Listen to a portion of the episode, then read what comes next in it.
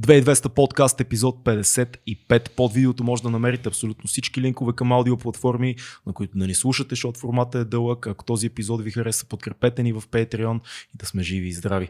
Как си, Цецо?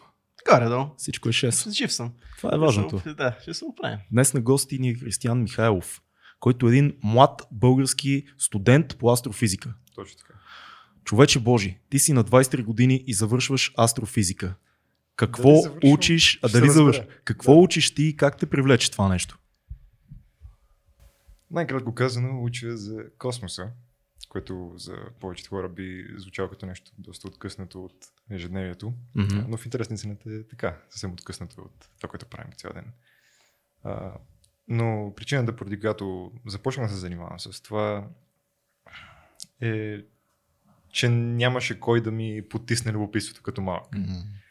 Тоест, колкото и училището да се опитваше да, да накаже любознанието, както се случва в повечето случаи, в, при мен това го нямаше. Баща ми отговаряше на всичките ми въпроси. И най-важното беше интелектуално честен с мен, когато съответно възникваха въпроси, на които той не можеше да отговори. М. И постепенно това прерасна в един като двигател, който ми позволи да продължавам да задавам въпроси. И в един момент се стигна до Аз кандидатството. помня си първият момент, който те, тази идея се е прокраднала за космоса, защото предполагам, че нещо, часовете по физика, нещо от този сорт, е там ли си заради, заради желанието или За от съжаление някъде? не. Всъщност по физика бях доста зле, както и по математика. И първоначално а, тръгнах от философията. Но преди да се стигна до философията, тъй като съм завършил Попов с специалност телекомуникации, Техникума. да, технико. М.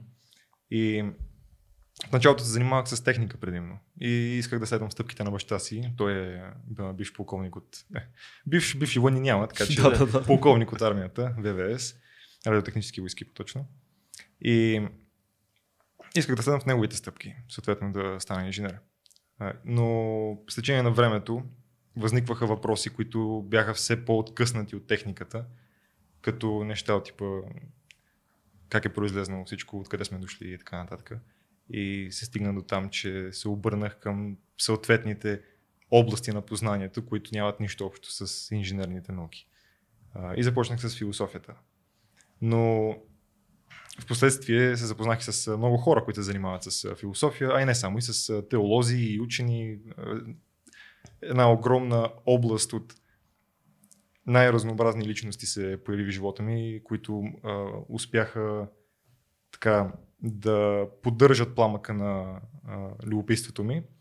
И от а, подскачане от а, различни теми, в един момент се отказах от философията и реших, че искам да поне малко да правя нещо, което е практично, нещо, което мога да изследвам математически, да речем, нещо, в което да има някакъв емпиричен подход. Мгм. И се насочих към астрофизиката. А ти си ти кажеш, не си бил добър по физика и по математика и трябваше, е, какво трябваше да нагласиш, за да, за да започнеш да занимаваш с астрофизика. Все пак, нали, си, ни е ясно, Да. че трябва да, да умееш и да си много добър по математика по физика. Дошло е желанието за астрофизика и затова си станал, предполагам, добър по физика, за, Да. по физика и по математика, което между То всъщност- не много хора го правят това нещо, защото знаеки, че не са добри в нещо, гледат да бягат от него, докато ти си скочил право в него, което е. Ами, отново този двигател, тъй като аз нямам, никога не съм имал някакви такива спънки, които да ме отказват от а, учението. И независимо колко трудно ми е било някаква област, а, ако ми е любопитно, продължавам да уча в а, тази насока. Но конкретно с а, физиката, решението го взех 11-12 клас, т.е. точно накрая, преди да, а, да завърша. Даже в 12 клас, когато, понеже в 12 клас дават предварителни матури, Мгм. а, за, за да се пробва човек, аз всъщност пробвах матурата по философия, за да видя как ще се справя. Е така от любопитство. И... Но после като дойде вече официалната матура, записах, че искам да карам матура по физика и всички бяха в шок. Как, какво стана? Как така изведнъж от философията скочи на физиката? И а, оставаха около две седмици до матурата по физика. Аз почти нищо не знаех по физика. А, и просто седнах, изчетох всичките учебници от а, 8 до а, 10 клас, мисля, че се учи. А, и взех матурата с 6. Колко се доближават астрофизиката и философията? В смисъл и двете нали, търсят някакво обяснение на, на живота и на съществуването, пък по съвсем различни начини според мен. Да, Има ли е допирни така. точки според тебе, като човек, който се занимава и с двете? Принцип да, но за хората, които са твърде, ще използвам като паразитен термин, крайните рационалисти, да ги наречем, те биха казали, че няма. Мгм. Например, спомням си, имаше един дебат между философ и един физик, където дебатираха относно изказването на Хокинг, че философията е погребана от науката и че науката вече е носителя на, на факлата на Мгм. познанието. И те дебатираха относно това дали действително а, науката е погребала философията и вече нямаме нужда от философия, дали науката може да отговори на всички въпроси. А, но за мен отговорът е не, науката не е погребала философията. Философията и науката, науката е част от философията. А, Тя е подразделение. Тоест в, във всеки един момент ние, прилагайки методите на науката, ние прилагаме методи на науката, но категоризации на някакви обекти, а, размишления, дали дадено доказателство може да се приеме за валидно доказателство и всякакви други неща, свързани с епистемологията в науката, а и не само, са обекти на философията. Тоест, това не е наука. Това, което науката гениално е открила, което можем да причислим към науката, е систематичното наблюдение на света. Например, астрономите от древността, т.е. Нали, първите стъпки в изграждането на научния метод, е откриването, че ние можем, ако систем, систематично наблюдаваме дадено явление и променяйки определени параметри, като запазваме другите параметри, не дам само пример, като запазваме другите параметри константни, постоянни, можем да наблюдаваме промени и на база на тези промени съответно да правим предсказания, като съставяме модели. В началото моделите са били съвсем простички, но с течение на времето Нютон е наказал всички студенти с висшата математика и се е стигнало до един цялостен мироглед на научния метод. Но това не означава, че философията е загърбена. А, Въпроси свързани с етиката, например, са далеч извън обсега на науката. Кои са най-горещите въпроси в астрофизиката в момента? Каквито са били в, продълж... в последните 50 години. А, Как е започнало всичко? Знаем за големия взрив и така нататък. Да. Това а, не се оспорва. Ко- който го оспорва, да, има, да има очи да гледа. Но най-големите въпроси остават каквито са били винаги. Какво е тъмна материя, тъмна енергия, откъде е дошло всичко. Разбира се, има и някои по-конкретни, по- по-специфични въпроси в различните области, но те не са такива, които да как да се каже, да, да, да жегват екзистенциалните чувствителности на, на индивидуалния човек. Тоест, примерно, а, сега аз съм четвърти курс, т.е. сега завършвам и трябва да пиша диплома работа. И част от, Приближи само малко микрофона към тебе. Благодаря ти. Да. и част от дипломната работа, е, се, в дипломната работа аз се занимавам с молекулярни облаци. М. Или поне се надявам да се занимавам с молекулярни облаци. Ще видим. Молекулярни облаци. Да. Това въобще нищо не ми говори. Дай ни малко инфо какво е това. Тези облаци произвеждат ли дъжд и тъмни ли са или бели? Какви са те? Всякакви на цяца дъжд не произвеждат, за съжаление. Иначе ще ще да е доста интересно. Молекулярен дъжд. Да. Молеку- Да. Молекулярните облаци, на кратко казано, това са облаци в космоса. Така. Съвсем буквално облаци в космоса. Те са съставени от газ, прахови частици, най-различни елементи. така. И от тези облаци се раждат звездите. Това са огромни молекулярни комплекси, газово-прахови комплекси, в, в които а, те се наричат на, на английски термин е Stellar Nursery. Тоест, Това е нещо преди а, оформянето на съзвездия, така ли? Да. Да. А, съзвездията са, да го наречем, проекция Проект, върху да. двумерното а, двумерния неб- небесен купол, да го наречем. Така, Така. че не е... Две звезди, като ги погледнем, те може да не са изобщо една до друга. Например, някоя звезда от голямата мечка и някоя друга звезда от голямата мечка, те не са една до друга. Едната може да е много близо до нас, другата да е. То, Много далеч окей, з- ако разбирам Но- правилно, тези облаци са, предхождат галактиките. Тези облаци предхождат купове от звезди. М. и слънчеви системи. Тоест, нашето Слънце се е родило в един такъв огромен молекулярен облак преди не, примерно 5 милиарда години. Като тези облаци, може да си го представите последния начин. Имате един облак. някакъв облак, който сере из пространството в космоса. Тези области те са, те са действително огромни. Те за, за нас, като ги погледнем от космоса, например, красивите картинки, които виждате с разни цветни облаци Мгм. в космоса, това са молекулярните облаци. Да. И когато ги погледнем от нашата гледна точка, те ни изглеждат като облаци, защото сме толкова далеч от тях, че тяхната действително плътност на нас ни обягва. М. Но всъщност тяхната плътност е по-ниска дори от най-дълбокия вакуум, който можем да направим тук на Земята. Тоест, ако ние влезем в този облак, ние няма да виждаме облака Мгм. реално, понеже има една частица от облака на всеки кубичен сантиметър или нещо такова, даже понякога и по-малко. Мгм.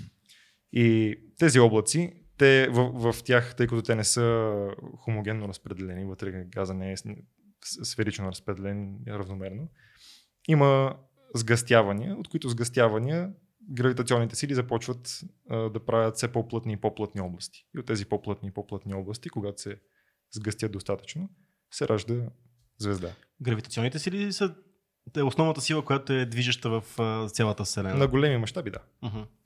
И вече допълваме и тези другите, които не ги знаем, какво- тъмните енергии и така. нататък. И- Тоест няма, няма раздвижване около тъмната материя, така ли? Тоест няма яснота. Знаем, че е много... Има някой. Тъмната материя е един такъв интересен, е интересна тема, тъй като има изключително много хипотези, които хората предлагат. Част от хипотезите са свързани с а, отхвърляне на а, Айнштайновата гравитация М. и а, опити за съставяне на нова модифицирана Нютонова гравитация. А, нали, те- тези, тези опити са почти 100% а, не- неус- неуспешни, но понякога а, се използват. А, Други възможни отговори са, че е вид материя, която все още не познаваме, което е най-общо приетото, Мгм. че това са всъщност някакви вид частици, които все още не сме открили. И Тоест, че хората- не можем да ги засечеме. Да, тъй като тъмната материя е просто материя, която не взаимодейства електромагнитно с а, останалия свят, mm-hmm. само гравитационно. До затова тя е засечена посредством а, гравитационни лещи или измерването на а, ротационните скорости на галактиките. Тоест ние засичаме масата й. Един Да, вид. масата. Да. Ние виждаме, виждаме просто ефекта от масата на тъмната материя. Окей. И, не, и не, примерно, галактиките, те са да вземем някакъв, някаква спирална галактика, която е като във формата на диск. И когато ние я погледнем, и тя да кажем, че е в амфас спрямо нас, ние виждаме, че тази галактика а, има вещество до, до някъде, до някакъв ръб и това оформя диск. Обаче се оказва, че ако погледнем тази галактика и а, се опитаме да, да измерим ротационните скорости, т.е. скоростта на въртене на звезди около центъра, Окей. се оказва, че скоростите на тези звезди, които са в края, са твърде високи.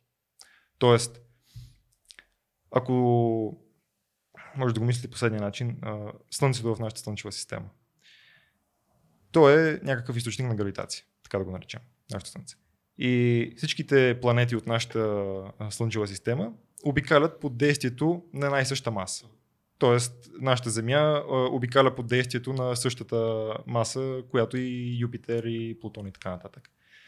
А, звездите от галактиката, тъй като галактиката е, да наречем се едно хо- хомогенно разпределение на, на звезди, не е точно така, но просто представя да добиете. Когато звездите обикалят около центъра на галактиката, колкото повече се отдалечават, колкото, колкото по-далечна звезда вземаме от центъра, масата, която нейната орбита огражда, съответно също расте, тъй като ако тази звезда обикаля около 100 милиона звезди, примерно, звездата, която е от външната страна, ще обикаля около 200 милиона звезди. Тоест Мгм. масата ще расте. Мгм. И силата, която действа на, на тази а, звезда, ще е по-голяма, примерно. И колкото повече се отдалечаваме от центъра на, на галактиката и стигаме до края, в някакъв момент най-крайните звезди, които са, трябва да започват да обикалят все едно е около една, една и съща масата. Тоест, нали, в един момент свършва количеството вещество, т.е. Излиза, излиза извън като, като излезем извън галактиката, галактиката си има някаква обща маса. Така. И колкото по-далеч се отдалечаваме, вече няма да има значение дали се променя масата, т.е. може да я приемем като точков източник и си обикаляме около нея. Тук може да спрете, да си го върнете Да. от начало, защото ще е на запис и да го чуете пак. Мисля, че горе-долу разбираме. Да, да, да. Да. Разбираме, разбираме. Може би не се справям добре Не, не, справя се, справя се. То Просто тази материя е много... А същевременно и слън... нашето, нали, ние се въртим около Слънцето. Сега всичките планети в нашата Слънчева система се въртат около Слънцето. Това е Обаче същевременно, нали, Слънцето се върти Около около, центъра центъра, на на, галактиката. на галактиката. Галактиката около какво се върти? Дай да разширим малко тази цялата... А, не, не. Защото нали всичко се върти около нещо. да си представим, нали, искам да, до така степен да разширим, да, да, се, да се усетят хората нали, колко е Мащабно. мащабно и Да. грандиозно това цялото нещо, което се случва. Да. Ние сме в него. Ами, а, първо само за да, да завърша по Да, да, да. системата материя. Та, а, като достигнем края на галактиката, очакваме вече от там нататък, колкото повече се отдалечаваме от галактиката, скоростта на обикаляне около нея да падне. Заради а, а, намаляването. Защото влиянието на масата е намаляло. Да, колкото повече се отдалечаваш, тъй като това е галактиката. Тоест, излиза, звезда. излиза от, излиза от галактиката някаква излиза от примерно. гравитационните сили на центъра. Колкото Да. повече се отдалечава и затова се Толкова повече намалява. намалява скоростта. Нали, Ясно. Закона на Ньютон м, грави- една, едно върху R на квадрат. Да. Аз знаеш И- как имам, трябва тениска така да си направя закона. Едно върху R на квадрат. е- Всеки ден мисля за това. аз. Да, Да. И, а, но това, което се оказва, е, че всъщност тези звезди, които са накрая, тяхната скорост всъщност не пада, не намалява. Мгм. И сега въпросът е добре защо. И отговорът, мат- математически отговорът, който е от уравненията излиза, е, че трябва да има повече маса, отколкото виждаме. И съответно въпросът е откъде, откъде е тази маса. И съответно термина тъмна мат- а, Но материя. всичко това е хипотетично. А, Тоест ние нямаме никакви твърди доказателства, освен хипотеза, че там, за да, за да бъде така, там има нещо. Какво друго да бъде? Там освен има това? нещо, Да, да. да. Което не може да Това- бъде това, което е- ни... да. Да, това, Да. което е факта, там има нещо. Какво е това нещо, нямаме представа. Не знаем. Правят се експерименти. Мои колеги и преподаватели от катедрата, които работят и в ЦЕРН, се опитват да съставят също експерименти, с които потенциално да засекат частиците, от които пак потенциално е състава на тъмната материя. Но действително нямаме още яснота по въпроса. Това е толкова, толкова е странно, като се замислиш. Ние, ние реално нищо не виждаме. Ние ходим в тъмното. Ние виждаме Мгм. толкова малък процент от това, което е в Вселената и създаваме карти, там модели, виртуални и така нататък. Също ние виждаме колко няколко процента от, от това, което е там. барионната материя, т.е. това, което виждаме, грубо казвам, това, което познаваме, М. е 5% от а, всичката енергия, която наблюдаваме. А, нали, хората казват, откъде знаете вие, че виждате 5%? Ами другото, как го знаете, като... Нали, а, оттам го знаем. Просто виждаме влиянието на това нещо, просто не знаем какво е. Затова казваме, че не го познаваме.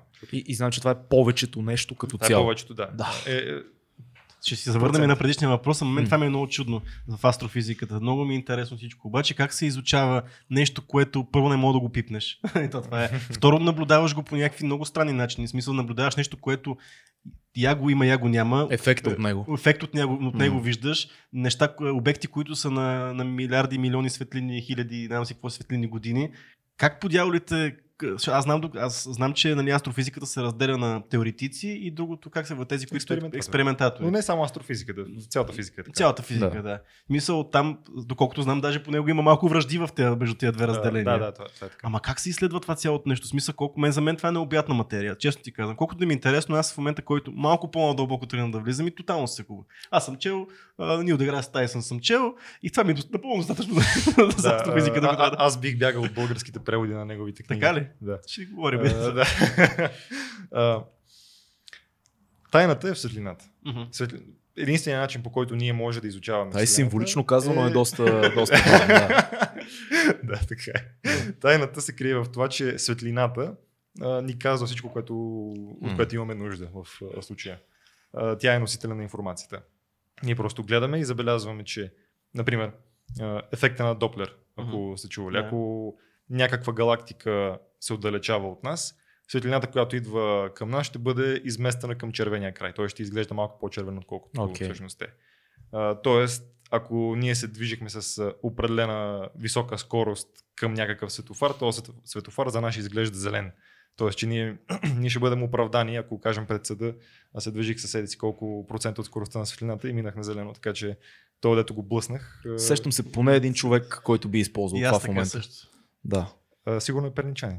Не, Няма значение. в, в Перник го ползват. А, добре, чакай сега а, да, да отговорим на един въпрос, защото аз, аз постоянно се обърквам. Вселената разширява ли се или се стеснява? Разширява се. Разширява се и това остава като, като теза. И, и, и, и То ще се става наблюдава. То е все по-далече и по-далече ще са планети, галактики една от друга. галактики. И това значи Гал- ще изстива. Самата галактика е гравитационно свързана. Да. Тоест, тя, освен ако разширението не стане, а, не за което нямаме доказателства, но ако разширението стане толкова бързо, а, че дори гравитационните сили между а, гравитационно свързаните системи да, да не може да преодолее това разширяване, тогава че се разпръснат и галактиките, но Но това е А. по-скоро невъзможно, така ли? не, че не е невъзможно, просто за момента не е така. М. Дали ще стане в бъдеще, не знаем. Не, а, не сме доживели и ще видим. Но, а, но иначе Вселената се разширява. Тоест, okay. галактиките бягат една от друга, за да се казва разбягване на галактиките. Мгм. И сега да се върнем на това. Около какво се въртат тия галактики? че не ми е ясно на мен лично. А, технически галактиките не се въртят около нищо. Мгм. Тоест, Вселената е хомогенна и изотропна. Тоест, на където и да погледнем, тя изглежда по един и същ начин. Мгм. В тази посока, като погледна, виждам 500 галактики. В тази посока, като погледна, виждам 500 галактики. Те са разпределени, разпръснати в пространството по начин, по който аз не мога да различа двете, двете посоки. Тоест, нали, Вселената изглежда най-съща навсякъде, където се намираме. Но има различни нива на гравитационно, на гравитационно свързани системи. Имаме, примерно, галактика, после имаме а, местна група от галактики. Това са най- най-близките до нас галактики, които са. Част от а, тази местна група са, например, Магелановите облаци, които са нашите галактики, джуджета тук. Мгм. Uh, галактиката Андромеда и няколко други 30 на, мисля, че бяха галактики. Но тази местна група е част от още по-голяма, т.е. От, от, от по-голяма група, която е съставена от по-малки групички. И, и така нататък, и така нататък. Има нали, купове, свръхкупове от галактики. И цялата Вселена представлява като, ако я, ако я погледнем на, на голям мащаб, изглежда като да го наречем невронна мрежа, макар Мгм. че да не правим такива Да. връзки, просто така изглежда. А, и това, което наблюдаваме, че, че тя е просто раз, а, хомогенна и изотропна. Мгм. Няма движение. Да. Им, има си пекулярни скорости, се Да. наричат, т.е. галактиките една спрямо друга си се движат под действието на гравитацията, но като цяло Вселената просто си се разширява и галактиките се отдалечават една от друга и това е. Черни дубки. Ама не, според мен тук е по-важно, нали, тя, доколкото аз, нали, малкото, което знам за астрофизиката, се, а, заради разширяването на това разширяване на галактиките се открива и тъмната, тъмната енергия. Това ли е, То- това ли е причината за Това, което разширява, да, се нарича тъмна енергия. И това е също енергия, която, защото ме е тъмна, значи явно и за нея не знаем аз, нищо. аз просто обявих заглавия на следващия чаптър в подкаста Черни дубки. да, Да, да, за да питам за черните разширяването на Вселената. Затова То е свързано, виж как ние от малкото към голямото нали, отиваме. Накрая и до големия зрив ще стигнем сигурно. да, черните дупки. Какво се случва на... Има толкова много митология, ще нарека, за това какво се случва на ръба на черната дупка. Момента, в който времепространството се преплита и така нататък. Супер невероятни теории има в YouTube. Хора пишат разни неща, минават в метафизика почти. Кажи ни ти като един астрофизик. Хубавото, Защо да не ходим там? хубавото на моето положение като студент четвърти курс е, че съм още бакалавър и тези неща ми предстои М. да ги изучавам в дълбочина. А, но това, което мога да кажа, Със сигурност ги Е. изучава повече от нас, така че... е да. а, но това, което мога да кажа е, че черната дупка се нарича черна, просто защото светлината не може да избяга от нея. М. И в нея геометрията е такава, геометрията на пространството е такава, че в каквато и посока да се движим, ние винаги отиваме към центъра на черната дупка. Ако ме питате как да си го представите, няма как да си го представите. Да. Това е Точка. положението, да. А, но а, това, което се случва на хоризонта на събитията, т.е. това е границата, отвъд която вече няма връщане, Така. това е границата, където като я преминем и вече навлизаме в тази геометрия, където всичко отива към центъра. И проблемът за момента е изцяло в ръцете на теоретиците. И един ден, живот и здраве, се надявам я да се занимавам с част от тази област.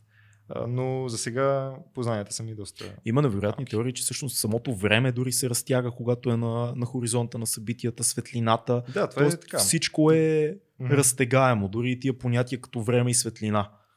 Ми, от Айнштайновата теория, от относителността, знаем, че пространството и времето са свързани. М. И колкото сме по-близо до един гравитационен източник, времето тече толкова по-бавно за нас. Чудесно беше иллюстрирано във филма Интерстелър, където Мгм. където бяха на оная водната планета. м, Оная Ан Хатуей реши да си прави експерименти и загубиха там колко, две, две минути или нещо Да. такова, един час. И се оказа, че са минали 7, 70 години или някакви беше. 20 години а, на, 30 на Земята. Да, няма значение. Да. Идеята е, че колкото сме по-близо до един силен гравитационен из- източник, времето също се повлиява от а, това. А какво се случва с а, всички теории за това какво има от другата страна на черната дупка? Че един вид това е коридор между две паралелни вселени и така нататък. Това е много фантастика, да, но... има хипотези. М, А, имате наречените червеви дупки, които М. а, пак а, в Интерстелър, то, а, но за- забавно е как не си спомням кой беше първият филм, който направи тази аналогия с листа хартия, където сгъват листа хартия и казват, нали, с химикала пробучват и казват, ето това е червевата дупка. Доста са тия филми, да, да. доста М. се не помня кой беше първия и всички оттам започнаха Може да би. Стар Трек имаше такава сцена, сега като се замисля. Нещо такова имаше в един момент, като си обясня. Не си спомням. Няма значение. Да. И, А, но а, за сега това са само хипотези.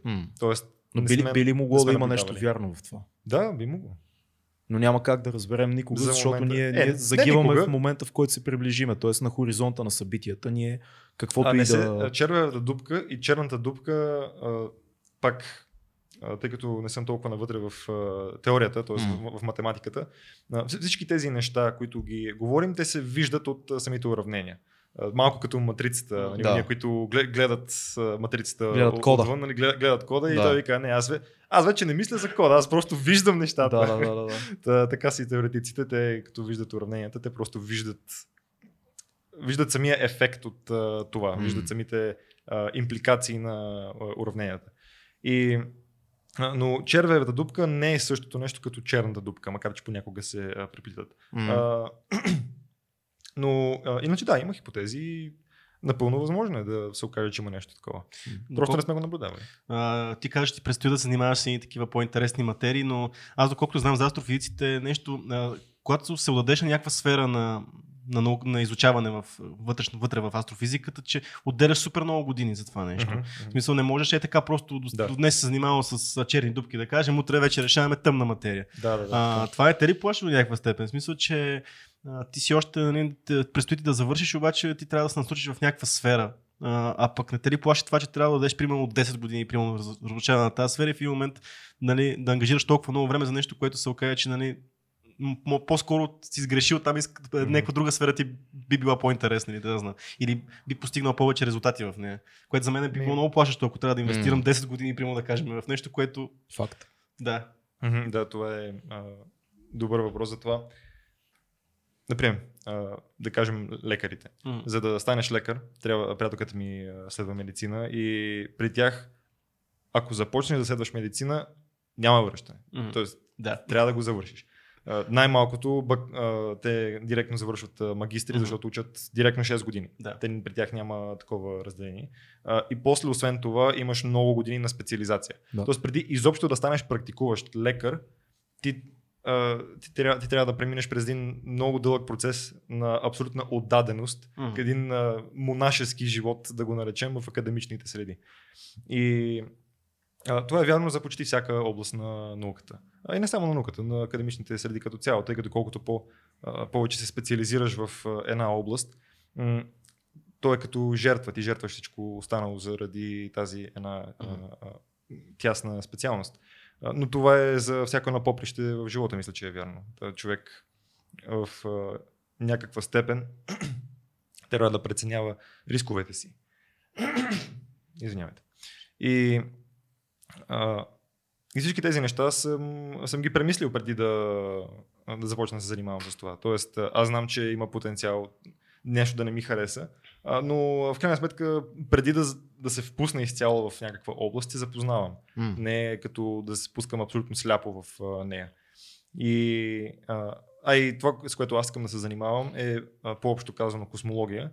А, и отделно се занимавам в момента с, с молекулярните облаци. Така че м- при мен пътя е горе-долу оттъпкан за Мгм. сега. Тоест, преди аз да стигна фронта на науката, където да мога аз да допринасям с някакви оригинални идеи, да ги наречем, е много далеч. То Този фронт за мен е много далеч. Как, И, как но, се... Да, кажи. да, но до тогава пътя, който ще изминавам, самият път е това, за което го правя.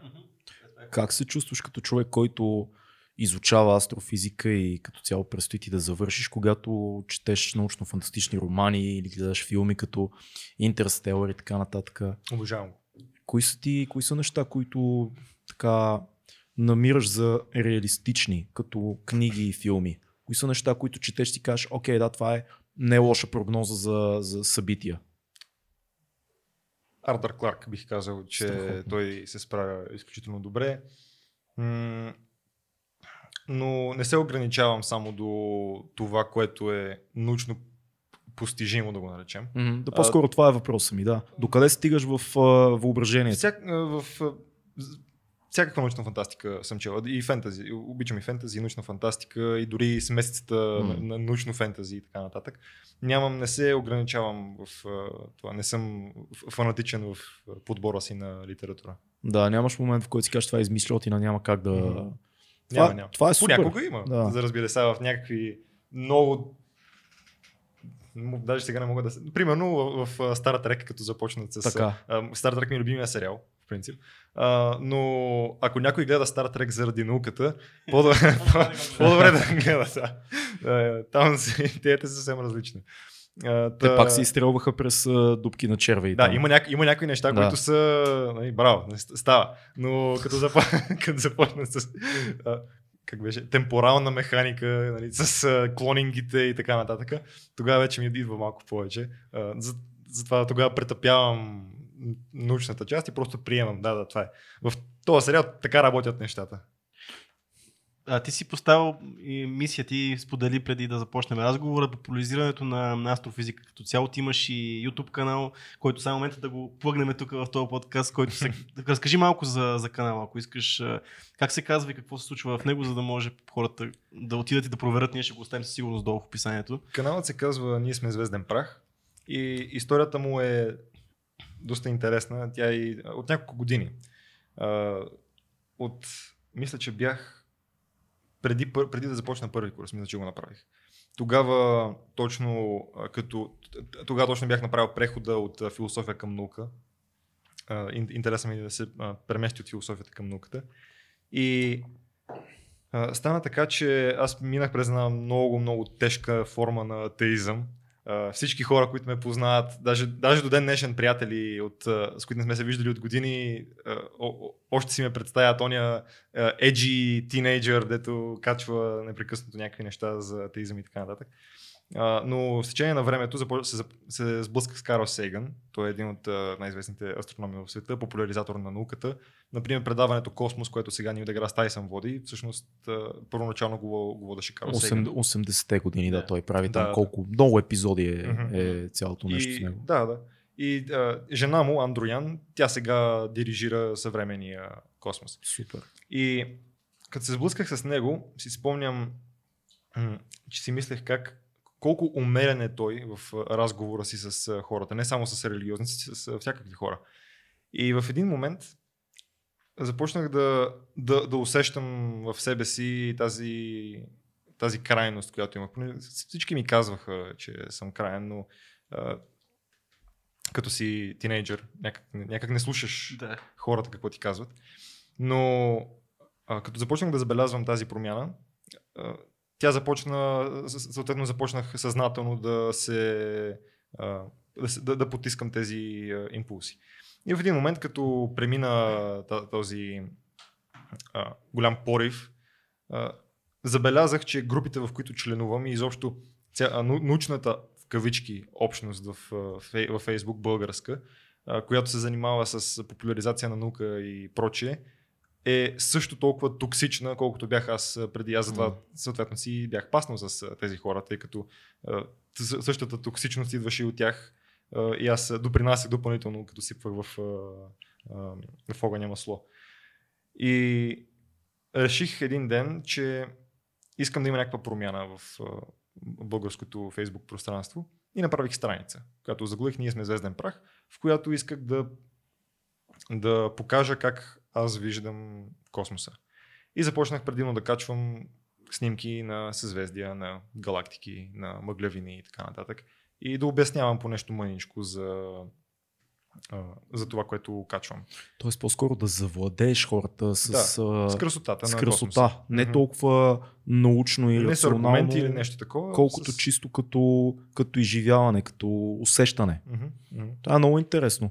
А, има ти много, много нали, спомена за, за това, че философията и науката често се срещат, особено в астрофизиката и въпросите за космоса. Едно от най-важните, навсякъде. навсякъде, но едно от най-важните места, на които се събират, са, е, е мястото, в което говорим за началото, за големия взрив. Защото от това нещо а, предхожда целият разговор за Бог и целият разговор за смисъла. А, ти като човек, който се занимава с, с наука активно, къде намираш ли връзка между теорията за големия взрив и останалата част от разбирането за смисъла, Да, създателя, а, Да, да, искам да божественото. допълня само и твоя въпрос. Да. Ти каза, че си бил много, нали, каза, че си бил атеист много силно изявен в момента Да. и, и в момента къде си на, в този спектър Да, на... Ей, сбърках, че повдигнах Е, темата. не, не, не. не, си, Ние не, слушаме. не си първия. Не си първия. да. да. Да, шегувам се. А, да, това е въпрос, който ме преследва от а, доста години. Да, да почнем от големия, от си- големия да. взрив. Големия взрив си е големия взрив. Се е Това случило. Си, се, си се наблюдава, хората го виждат. А, Началото на времето и пространството. да, Да. това е, това е едно от нещата, които хората не разбират, че това е нещо, което се вижда. Доказано. То не е, а, то не е въпрос на, на, на, на сглобяване на някакви допълнителни а, надсетивни факти или някакви такива глупости. То, то, то просто се вижда. Твърда наука. Това е а, хубавото на Вселената е, че светлината има ограничена скорост. И благодарение на това нещо, нали, доколко хубаво не се знае, тъй като няма да може да пътуваме до края на Вселената, примерно, но а, светлината има ограничена скорост. Тоест, тя за да стигне до нас трябва да, да прекоси разстоянието, съответно изминава някакво време преди ние да я видим. И може да си представяме, че всеки слой от разстояние, до който стигаме като наблюдаваме, всъщност отговаря на различно време от възрастта на Вселената. И колкото по-далечен слой от Вселената изследваме с нашите телескопи, толкова по-назад във времето виждаме. И това, което ние виждаме, Кръговете в дървото, както са. Отсечеш едно дърво и кръговете. Колкото по-навътре отиваш, да, толкова по-назад се може връщаш. да се направи такава аналогия. Примерно, да, да. да. А, и колкото по-надалеч гледаме в космоса, толкова по-назад във времето виждаме. М. Тоест, не е като ние да си измисляме само математически какво се е случило в миналото. Ние го виждаме. Ние съвсем буквално насочваме телескопа и казваме, а добре, това отговаря на това, което съм направил тук, всичко е наред. Веднага идва следващия въпрос, който а, хората задават обикновено. Окей, големия взрив е факт. Каква е причината? Има ли? Защото идеята за божественото е в това, че искрата, началната искра на създанието на всичко, трябва да има причина. Не може да е от нищото. Нали, това е един а, въпрос, да, който дали, всички дали ги не притеснява. може е въ- въпрос на философски дебат, Да, на който аз няма как да отговоря. да. А, не знам. Но съвсем буквално аз нямам представа какво е имало преди големия взрив. Ще изследваме, ще видим. Ще провеждаме експерименти, доколкото ни позволява а, научния апарат. И ще се опитаме да разберем какво е, ако е, дали изобщо е имало нещо а, преди големия взрив. А- защо? Но-. Извинявай само, Да. защото много въпроси се пораждат, като говорим на тази тема. Защо? А, тогава, нали, след ти го кажеш това, аз съм сигурен, че нали, знаеме, че е така големия взрив, сме вярваме в него. Защо все още е теория? В смисъл, може да го обясниме това, кога нещо става, кога нещо вече не е теория, да, е, е, факт. Мгм. Това ми е много интересно да разбера. Научният процес се изразява в няколко стъпки, които разбира се, пак от гледна точка на философия на науката може да се спори доколко, как да бъдат разширени и така нататък, но няма да навлизаме в това. Най-общо правим наблюдение на някакво, някакво явление. задаваме въпрос. Какво представлява това явление, примерно, или какво го е породило и така нататък. Може да, както и да е въпроса, няма значение. Опитваме се да дадем отговор. Отговорът, който даваме, в мига, в който го даваме, е хипотеза. Тоест нещо, нещо, което за сега няма доказателство. То е Предполагаме, просто хипотеза, да. да, хвърляне така в пространството. Ако има доказателства, има, ако няма, няма. И започваме да провеждаме експерименти. Опитваме се да потвърдим или да отхвърлим. В повечето случаи а, научният метод, правилният подход е да се опиташ да отхвърлиш хипотезата, тъй като е далеч по-лесно да, да покажеш, че нещо е грешно, М. отколкото че нещо е вярно. Един а, от любимите ми примери е на а, великия Ранди, а, магиосника, който дава пример. Добре, ето, искаме да докажем, че елените не могат да летят. Примерно. И той взима, нали, казва, взимаме сега много елени на един покрив и почваме. Взимаме си едно таймерче, примерно, взимаме си един човек, който да записва елените, слагаме им номера и ги бутаме. Нали? Бутаме елена и а, той пада на земята, добре, той не може да лети, следващия, нали? бутаме ги така нататък. И накрая се оказва, че всъщност може да кажем някои хипотези, ами тия елени в това време, в този час са избрали да не летят, примерно. А, и а, така че може по няколко различни подхода да, да, да търсим отговор на нашите въ- въпроси. А, и това, което се случва след това, е, че на база доказателствата, които имаме, на база резултатите, ние може да преценим дали тази хипотеза има някаква основа, на която да я поставим или няма. Ако има основа, ако има доказателства, които я подкрепят, тази хипотеза се превръща в теория. Но разликата между факт и теория е, че теорията обяснява факта. Ако си го представим в една иерархия, фактите са отдолу, теорията е това, което обединява фактите. И теорията е хипотеза, потвърдена от факти. Потвърдена от доказателства. Така че големият взрив, той е факт, но теорията, която го обяснява, е теорията за големия взрив. Тоест ние имаме теорията за големия взрив и големия взрив. Това е като... Може да се разглежда теорията за големия взрив като отделна наука, примерно. Окей. Тоест, физиката изучава света. Света е факта, физиката е теорията, която обяснява този факт. Разбира се, да, упростено казано. Мисля, Има много ли... хубаво го обясни. Супер беше, да. Има ли според тебе ред в Вселената? Има ли космически ред?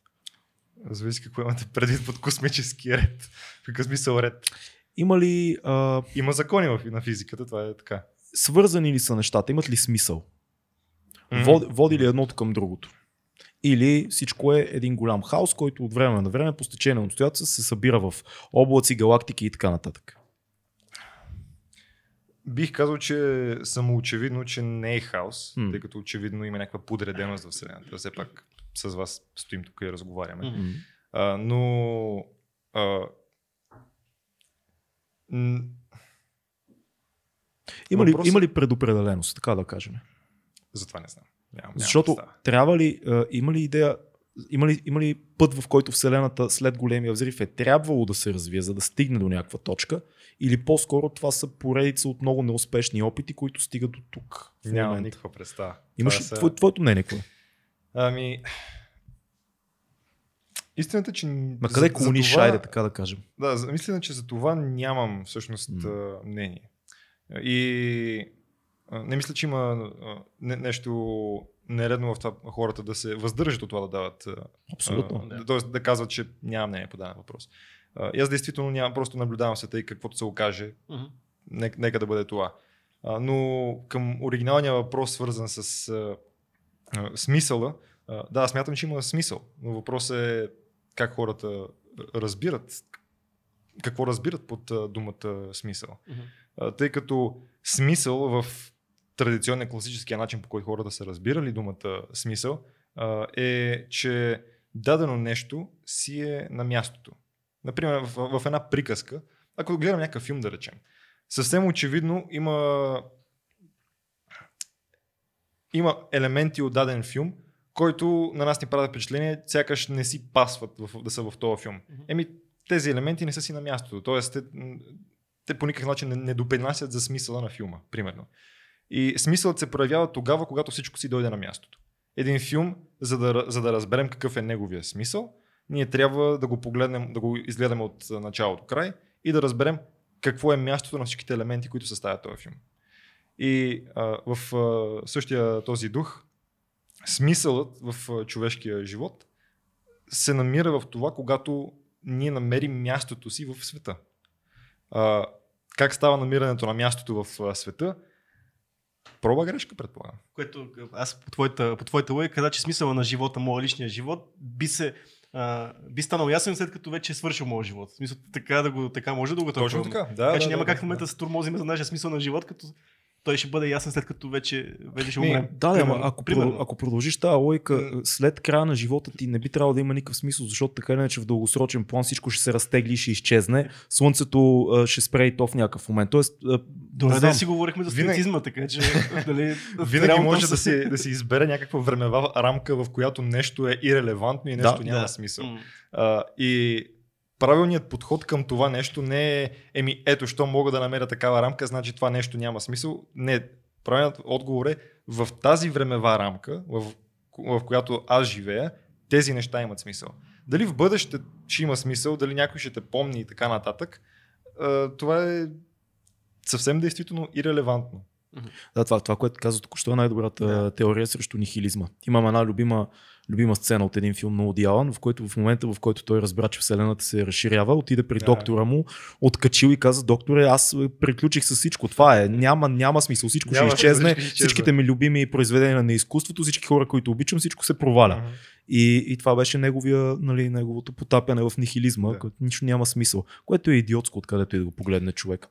Добре, къде, а, къде седи а, духовния въпрос тогава при човек като тебе, който се занимава сме с наука? Сме забравили. А, вярваш ли Да. в Бог? Имаш ли търсения религиозни и така нататък, Ами, духовни? А, и, и аз няма ще го игра Джордан Питърсън на тази маса. Въпрос е какво, какво човека разбира под а, вяра и под Бог. И, а, това не е опит да, да да избягам от въпроса, е опит да, да поясня въпроса. Тоест, ако а, под вяра се има предвид просто да кажа, да изрека думите аз вярвам в Бог, а, не вярвам, че това по някакъв начин индикира, че човек вярва в това нещо. Смятам, че вярата на хората се изразява в действията, които те предприемат. Тоест, аз мога да кажа на някого, че го обичам, но ако не му го показвам по никакъв начин, какви са доказателствата, така да го кажем, че всъщност го обичам. А, и също така е другото важно нещо е какво човек разбира под Бог, защото Какво разбира един В- ас- астрофизик под Бог? Ами, разбирането, религията и науката, те не са неща, които са противни едно Мгм. на друго. Те не са... А, те, те задават съвсем различни въпроси. Едното за- задава въпроси как да живея и какъв е смисъл, другото задава въпроса това как работи а, и от какво е направено. А, така че аз не мисля, че двете са в а, противоречие и не мисля, че едното може да даде отговор на другото. Както, а, както примерно, креационистите се опитват да направят. С, а, не, чете, чете някаква приказка, написана преди 2000 години и казва, ето, тук си пише, Земята е на 6000 години, жив- хората са живели с динозаврите и така нататък. А, но а, това, това е приказка. Мгм. Това не е... Хората, които са го писали, не са физици, не са, те не са учени, те не са използвали методите на науката, за да се занимават с а, този материалния свят, който наблюдаваме наоколо. М. А, Тоест религията и науката не са а, не се занимават с едно, нямат един и същ обект на изследване. М, Не живеят в един и същи свят изобщо. Не би трябвало да ги, да ги съпоставяме на един и същи друг. да, те, не- те не, не се съпоставят. Да. И а, аз не, не бих казал, че съм атеист, но и не харесвам тези разделения, къде, които са атеист, атеист, така нататък, защото Мгм. не смятам, че има два отговора на, само две възможности, възможни отговора на а, подобен въпрос. А, тъй като а, пак проблемът с този въпрос е свързан с дефинициите за Бог. И ако трябва да сме митологически издържани, Бог не е нещо, което да е на нивото на феномените, да е на нивото на, на, на материята. То е начинът по който се схваща. Примерно, на времето хората са си представяли психичната действителност са я описвали в митологията. И това най-лесно се вижда в богове, като да речем Арес, бога на войната. Какво, какво прави Арес? Арес унищожава, води войни и така нататък. И хората са концептуализирали гнева и, това, и мотивите, които ни подкамват да водят война, като личност, която обо- която са я обожествили. И човек може да каже, добре, защо се защо се, обожести, защо, защо се казали, че е личност? Защото от съвсем буквално от психологическа гледна точка на нашите емоции, а не само емоции, мотивации и така нататък, това са отделни подличности, които са част от нашата цялостна личност. И ние сме съставени всички тези подличности и всеки човек това, това го знае, защото в един или друг момент тези личности го обладават. И те си имат собствени мотиви, когато, когато се разгневим, ние сякаш сме обладани от дали ще е бога на войната, дали ще го концептуализираме като демон или нещо друго, ние сме обладани от а, това нещо. И в съзнанието ни изникват съответните мисли на това нещо. Когато сме ядосани, започваме да мислим, примерно, ако сме ядосани на партньора си, да речем, започваме да мислим, ей, тая как ме прецака или и, така нататък. Тоест, това нещо а, избира онези мисли от съзнанието, които служат на неговата, на него- неговата цел. И а, хората са концептуализирали тези неща като богове. И, в, и те са прави. Защото това нещо се споделя от всички хора. Всички хора а, имат а, гняв и когато го проявяват този гняв, може да се каже, че те въплащават това божество. Мгм. И а, по същия начин не смятам, че а, концептуализациите на, а, на тези хора са а, някаква глупост. Смятам, че това е начинът по който ние просто. Това, е начинът по който ние възприемаме света. И Бог, като монотеистичния Бог, да го наречем, той не е. Идеята, му, идеята не е. Хм, доста трудно за, за обяснение. Интересното е, че това, което ти каза, поне аз докато те слушам Мгм. и, си, и си мисля в същото време, че архетипният принцип, който каза, който работи в гръцката митология и така нататък, той работи и на ниво Исус Христос. Исус е архетип, метагерой и така нататък. Това е ясно. В него са събрани всички дори качества, на всички други Да. герои. Идеалният герой, добрината, казването на истината, саможертвата, нали, като най-голямо качество. Но ако отидеш по-далече, ако отидеш в а, Бога от Стария Завет, да кажем, Мгм. Бога, бащата, отеца. Там е много трудно да извадиш едно качество, което а, по някакъв начин е архетип на нещо. Мгм. Дори и Бога от Новия Завет. Бог е омнипрезен. Той присъства. Сега пак ще ни Да. пръснат заради чуждиците, но той присъства навсякъде, по всяко време, във всеки, във всичко. А, много е интересна тая гледна точка към религията, защото ако, ако човек разумно може да последния. каже, да, ако човек разумно може да каже гръцките архетипи и всички други митологии и така нататък, Да, окей, това, това ще да кажа, че не. А, значи, тази идея, която е монотестичната, то е логичен завършек на, на процеса на, на абстрахиране на Мгм. идеята за монотестичния бог. А, Мирча Илиаде, един от най-големите историци на религията, пояснява доста добре един от механизмите за поява на подобни богове, на политистичните богове.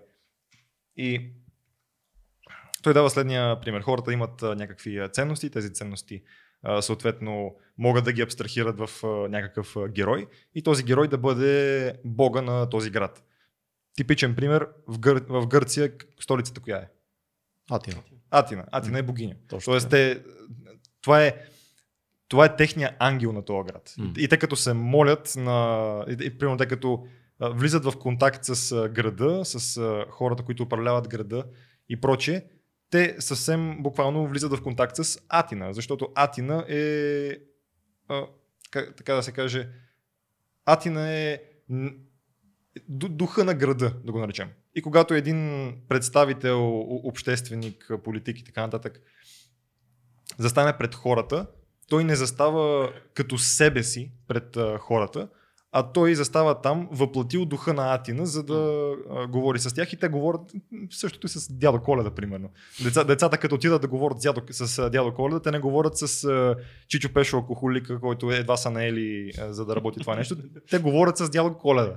И ако човека започне да споделя проблемите си, нали, жена му как го изхвърлила от тях и прочее, детето веднага ще каже, ама това не е дядо Коледа. Защото то де- действително ще разпознае, че този модел на поведение не е модела на дядо Коледа. И Елияде дава примери с това как ако имаме две държави, нали, градове държави, които имат различни богове и те примерно ако влязат в конфликт една с други започнат да се бият, това съвсем митологично хората това могат да го представят като битка между боговете. Мгм.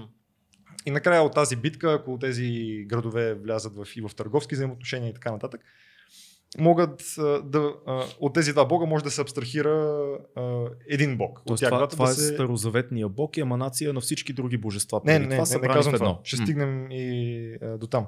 М. И по, по този маршрут на обединяване на различните богове, да, се стига до, една, до, до крайното обединение в една иерархия, където има един общ принцип, който обединява всичките ангели, демони и така нататък. И този общ принцип а, хората са го концептуализирали като Бог, който е отвъд време, пространство, така нататък, абсолюта и прочее и прочее. И, и това, което ще да кажа е, че подобна аналогия може да се с този монотеистичния бог може да се направи с, да речем, видеоигрите.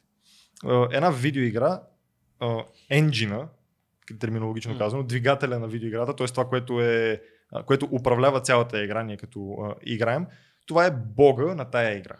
И ние като играем в играта, отделните обекти в света, които са в тази игра, те не са енджина на играта, но те препращат към него. Тоест те имат част от, а, част от него в, имат в себе си. И този енджин управлява цялата игра. И, а, по, и, и по същия начин, както в самата игра ние, а, ние а, може да кажем, че енджина е извън а, обсега на времето и пространството вътре в играта, по същия начин може да се концептуализира, че този бог е извън времето и пространството на, на Вселената. Това е най-грубо казано идеята, която се е развила с а, монотеизма. Но това загатва в себе си първопричина. Не се ли сбива това с твоята научна а, същност? А, кое? Ами, цялата идея за Бог, за енджина и това, че всеки има парченца от божественото в себе си, не, не, не ни ли води към идеята, че имало е начален замисъл. Тоест, имало е нещо, което в Както някакъв го казва, момент е интелигентен решил. Дизайн, както... Да, интелигентният Интелигентен дизайн също да, Да, идва също после от тази Да. идея, но н- нещо, което е казал, окей, нали, нека бъде. Мгм. Може да има. Може да има. а, Как натрастваш а, а, атеизма? Виж, това е, това е хубаво въпрос. И аз си го задавам Да, постоянно. така. Да. Р- Разкъсан в мислите си. Ами- Да. Както казах, аз не съм атеист, но и ако ме а, погледне някой традиционен вярващ, а, сигурно би... Ще анатемоса. Да, да, би ме анатемосил. Но не мисля, че има такова нещо като натрастване на атеизма, защото а, Използвах А- го само, защото каза, че в пубертета си бил по-скоро Да, да, се да, да, определял да, като не. атеист. То това е поради обичайните причини, поради които хората изпадат Да. в такива крайни състояния на М. нихилизъм и, и прочее. А, а именно, че човек се като е тинейджър се бунтува. И Нихилизма идва в 30-те. да. Бунтуваш си и си идеалистичен в пубертета, после евентуално ставаш човек на науката, скептик такъв в 20-те си и в 30-те вече си тотален нихилист. Да, аз я- явно разбивам. Аз явно Да. вър, вървя на обратно. да, лошо в това цялото нещо. Та, как, как а, пребори това? При мен това стана с. А, сега с а, риска хората да кажат, а, о, той е някакъв привържик на Джордан Питърсън и Джонатан Пъжо и така нататък. Попаднал си А, на правилното място, синко. Да. Тук никой няма да те Стана с а, Да. това, стана през 2016, когато за първи път се сблъсках с професора, с Джордан Питърсън. Ние го наричаме просто професора или Да. Джордан накратко, защото да. И а, а тогава си спомням, че понеже аз още от малък се, си чета митология, и М. това си ми е хоби, занимавам се с приказки, митология, философия и така нататък. И а, си спомням, че като, като станах а, атеист, защото момента, когато станах атеист, беше, а, бях се запознал с а, една група протестантки И а, както... Това по-скоро навежда да станеш религиозен. Не, не, не, не, не, не, не, не. А, аз не бях част от, Ага. от а, това. Както а, Филип на времето беше казал, веднъж си говорихме, аз му бях казал за това. И той ми сподели един свой случай с а, едни сектантки. И той, и той тогава ми каза, виж са, човек става сектант поради две причини. Едната, защото е част от сектата или другата, защото иска да спи с някоя жена там. Та, та аз бях от... Да, аз бях от втората група. И та да, та, тогава те ми направиха. Те са чудесни хора, но, но, но те бяха от а, креационистите, хората, които вярваха, че Земята на 6000 години и така нататък. М. И това беше нещото, което толкова силно ме отблъсна от а, а, религията, че а, отидох в другата крайност просто. Мгм. А, и, а, и момента, в който започнах да се отдалечавам от това, беше съответно сблъска ми с Карл Сейган а, и с Star Trek. Star Trek също много ми повлия в това, че там а, хората бяха изключително дружелюбни едни към други. Вижда се, виждаше се, че човек може да има м- несъгласие с някого без да бъде Да. задник. И а, когато дойде а, и колкото повече на- навлизах в атеизма, толкова повече усещах а, разкъсване между това, което чувствах и това, което говоря. И винаги, а, по- понеже от малък а, харесвам митология и приказки и философия и така нататък, аз чувствах, че има някаква а, стойност в а, митовете, в а, приказките. Нали, чу, чу, чувствах, че хората не са ги измислили просто и така, а, тези неща. А, но атеизма ми нямаше отговор на това нещо и съответно аз бях принуден да го потисна. И много дълги години а, минаха преди да се сблъскам с, с професора през а, 2016, когато го чух да говори за митови и легенди. И начинът по който той говореше а, за, за тези неща, изв- изведнъж ми а, отвори очите и, я- и бях, да, аз, аз това го знам. Нали, не можех да го изкажа, М. но го знаех. И а, така лека по лека започнах да вървя а, в а, тези стъпки. Изгледах му а, всичките лекции и от, аз от 2016 м, почти непрекъснато го следях и гледах, защото а, този човек имаше а, струваше ми се сякаш има не- неизчерпаем ре- резервуар от а, мъдрост и знания и така нататък, които Да. ги наготово сякаш ги има съзнанието си и е готов да ги изхвърли навън просто, за да а, хората да чуят. И аз даже си купих и двете му книги. а, 12, 12 правила за живота я прочетох за една седмица. Но а, той беше катализатора, който... Maps of Meanings прочете ли? а, а, не, но съм изгледал а, лекциите. Да. И а, предпочетох да започна с а, източниците му преди да Мгм. прочета а, неговата книга. И той беше катализатора, който ускори рязко процеса ми на как да го наречем, на деатеизация и така. Да. И а, да, ми, да ми подскаже, че в тези, че тези приказки не са, не са някаква глупост, която е съчинена просто е така, за, само за контрола на масите, както хората често се опитват да го извъртят. И и течение на времето съответно се сблъсках и с други хора около професора, като Джонатан Пажо. А, и, но преди Джонатан Пажо започнах с, както и преди подкаста си говорихме, започнах с Карл Юнг, а, тъй като исках да изчета източниците на професора преди да чета неговата книга, за да съм запознат с материята, с която той се занимава. Запознах се с Мирча Елиаде и а, Джозеф Кембъл, М. други, Ницше също, той също говори за подобни неща и много други хора, не са, не са само те. Та, тези хора ми отвориха вратите да, да се върна към, към този а, древен мироглед, който хората са имали в продължение всъщност до преди 200-300 години, преди пр- просвещението. Защото това заместване на...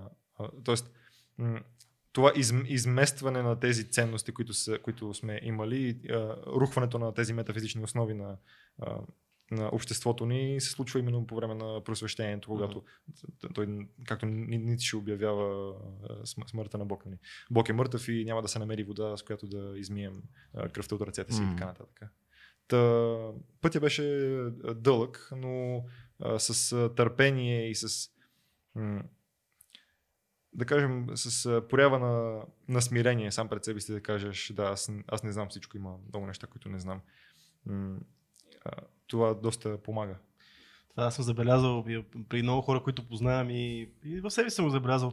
А, когато идва момента, който се отказваш, той е наистина момент, който се отказва всичко божествено от, вя- от вяри, от религия и така нататък, докато обратният процес е, е по-скоро не процес, смисъл, М. случва се дълго. Много лесно ставаш атеист. Всеки може да си спомни момента, ето ти си, си спомняш точно момента, в който си станал атеист. Ти може да си спомняш някакъв момент конкретен, който Особено ако се сблъскаш с Ричард Докинс, с Да. Хичин, с Сам Харис, те са много да, убедителни. да. Да. Но- Аз и с техните книги. Но обаче пък да- връщането към духовното, да, към цяло това нещо е един много дълъг процес, който малко по малко, малко, малко, виж, което е много по-ценно според мен, защото да, има и а, много повече информация влиза, ти активно го търсиш, а не е като нещо, което просто си решаваш, е сега ще бъда Мгм. духовен или примерно ще бъда вярващ или както и да било там. Много интересен въпрос, защото нали, една от големите критики на, на Джордан Питърсън към, към Докинс е, че неговото възприемане на атеизма е все едно нищо преди, а, нищо преди Ренесанса не съществува. Все едно няма история. Да, Той да. копае до, назад до 300 години, 400 назад и нататък няма нищо. А всъщност по-голямата част от човешката история е преди това. Да.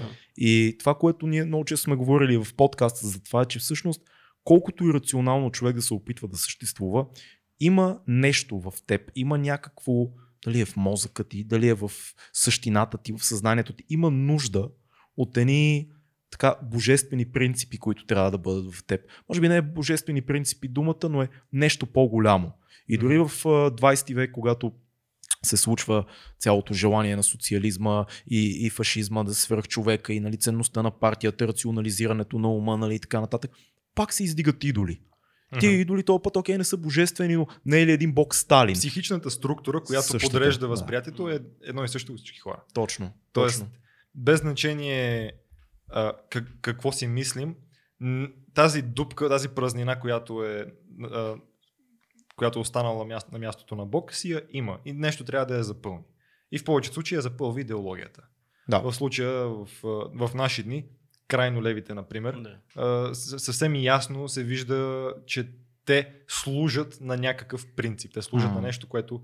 А, големият проблем с а, крайния рационализъм е, че е много впит в много тесни дефиниции на думите. Мгм. И когато се използва думи като Бог, ангели, принципи и така нататък, и това звучи като, а, като салата от думи, като шум.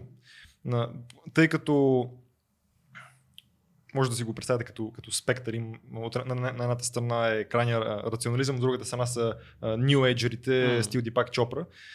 И колкото повече към ра- крайния рационализъм отиваме, а, думите са толкова по-тясно а, дефинирани. И сега нали, те рационалистите ще, кажат, е, как- какво лошо има в това да са тясно дефинирани? Ло- лошо няма. Въпросът е, че колкото е по-тясна дефиницията, толкова а, думите са като модели на света. Мгм. Като кажеш дърво, ти си представяш нещо. Примерно представяме си дървото, което е отвън с листа, кони, високо стебло и така нататък. Но това не изчерпва смисъла на тази дума. За, ако изчерпваше смисъла, нямаше да съществуват изрази като родословно дърво, а, иерархично дърво, дърво на живота и така нататък. Те, тези, научната дефиниция не изчерпва пълния смисъл на дадена дума. Докато в другия край, където са New Age-ерите, там думите нямат абсолютно никакъв смисъл. Там думите могат да бъдат каквото си поискат. Затова чуваме неща като вибрации, чакра, а, честоти, пускам светлина от гръбнака си, като едни известни певец ли е, какъв е, не го знам въпросния. Много, много забавно видео в твоя канал, да, ние си говорихме за това преди това.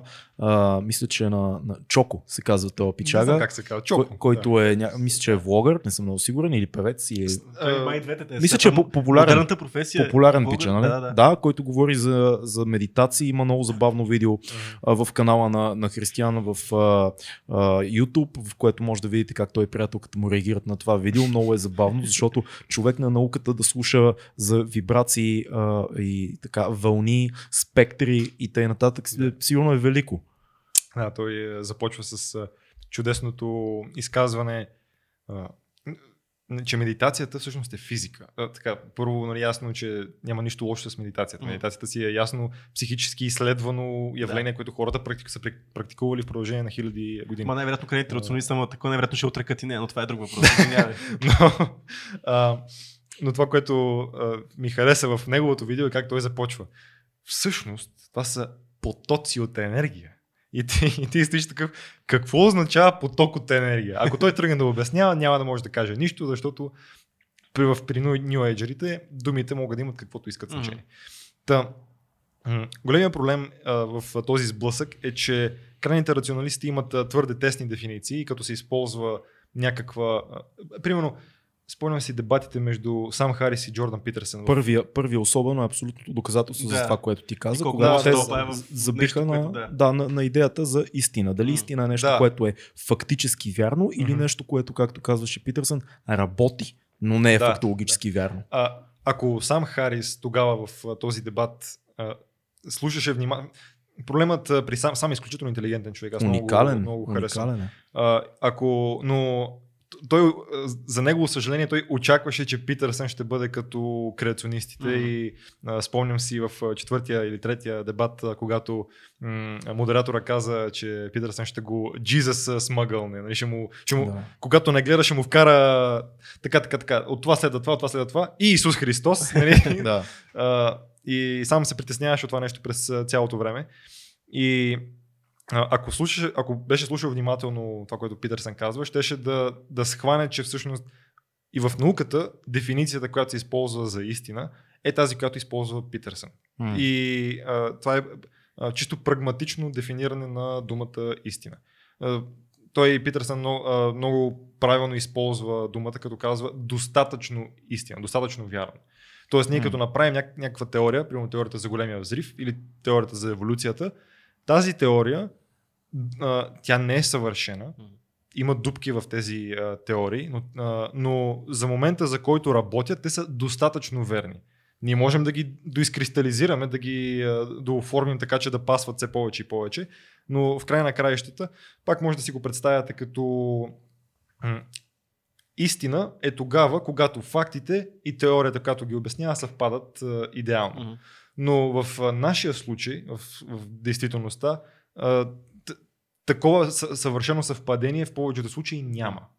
И това, което можем само да кажем е това прагматичното работи ли. За момента работи. Тоест, вижда се, че до някъде си е с, с фактите и, Мгм. и теорията, която сме сътворили, съвпадат. До някъде работи. А, Друг е въпрос, че трябва да ни да донатаманим теорията, за да, за да успее да опише фактите или да подберем други факти, така че да, да паснат на теорията. Понякога това е а, проблема.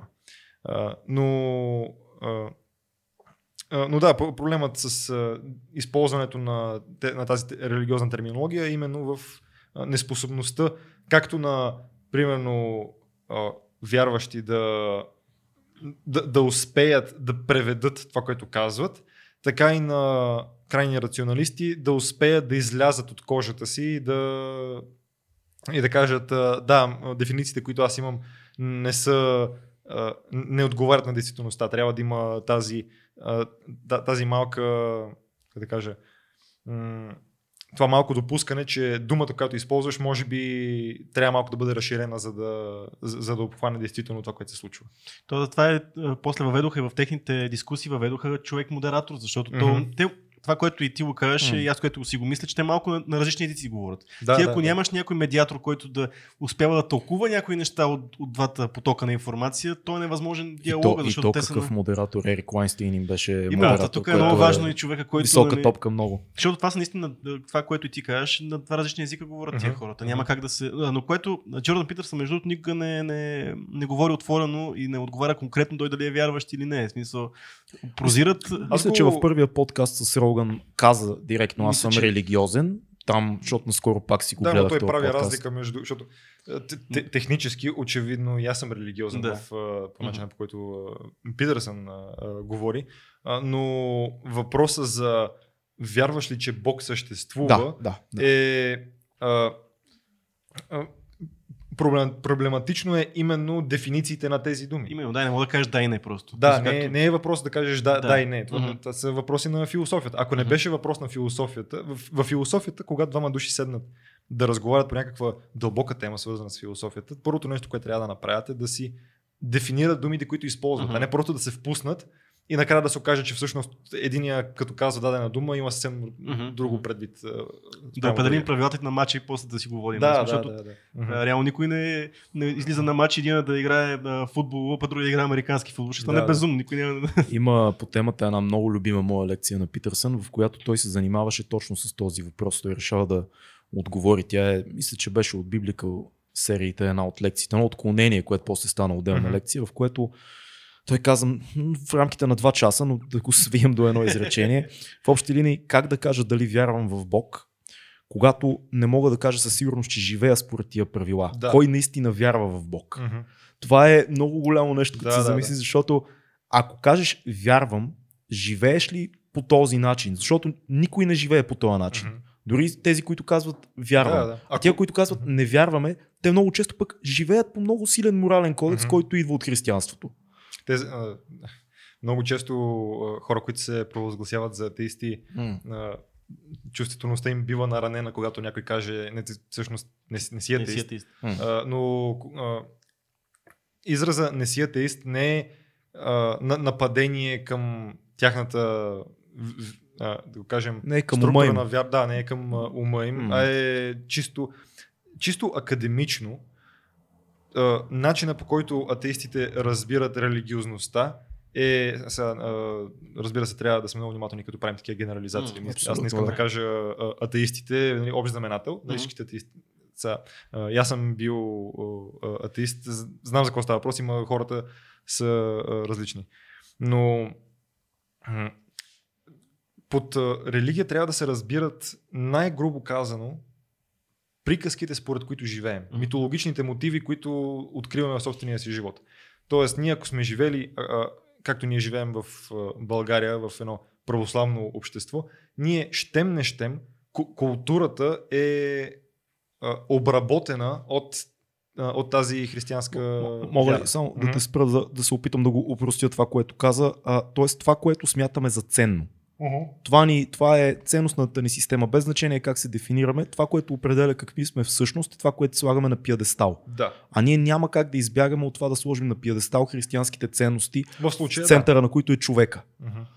Хм. Ние няма как да избягаме в, в нашата култура, в която живеем, в която, защото, нали, както Питърсън казва, че, а, не, не Питърсън, той го взе от а, Юнг, но няма значение. де, Това е, че... важно, това е важно, защото има много, много хейтери на Джордан Питърсън, които не си дават сметка, че той не казва нищо, почти нищо негово не е някаква оригинална идея. Да, То да, е да. микс между много идеи, от които той вади големи заключения. Да, да. Да, да, да. И, а, и това, което а, той натъртва е, че вярата се изразява в действията. Точно. Тоест, няма значение какво говорим. Това повърхностното съзнателно, съзнателния разговор, който водим е като шум. Мгм. 90% от а, психичните процеси, които ни се случват в главата, са несъзнавани. И, а, и това, което е вярата, са действията, които а, вършим. Тоест, вие, ако сме в едно общество, което действа според някаква според някаква митология, която лежи в основата му, в нашия случай е православното християнство. Под митология разбираме кое е ценно за него. Да, при, приказки, примерно, приказките, които са, а, които са формирали нашата ценностна система. Да. Така да го кажем.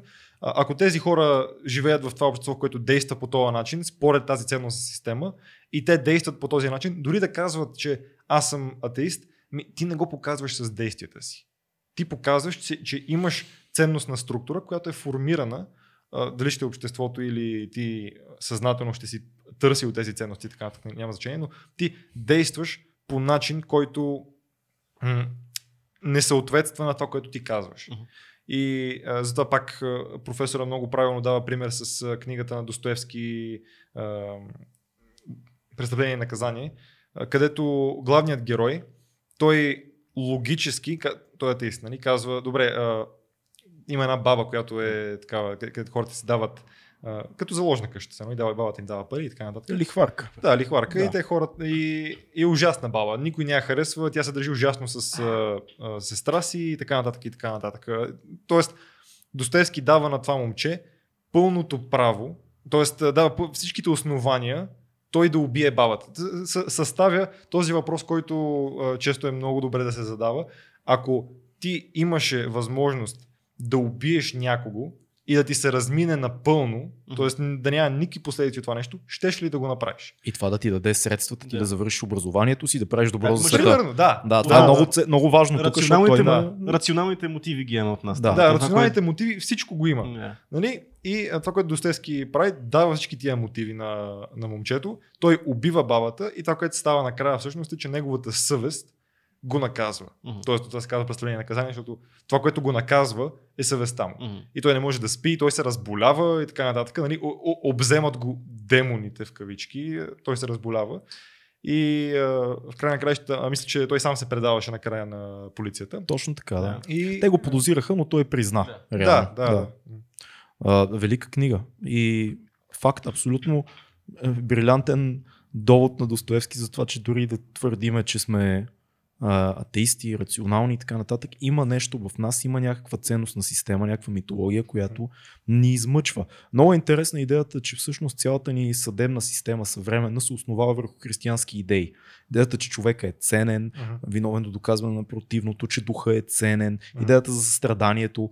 А, ако погледнем митологичните модели назад, такова нещо няма. Мгм.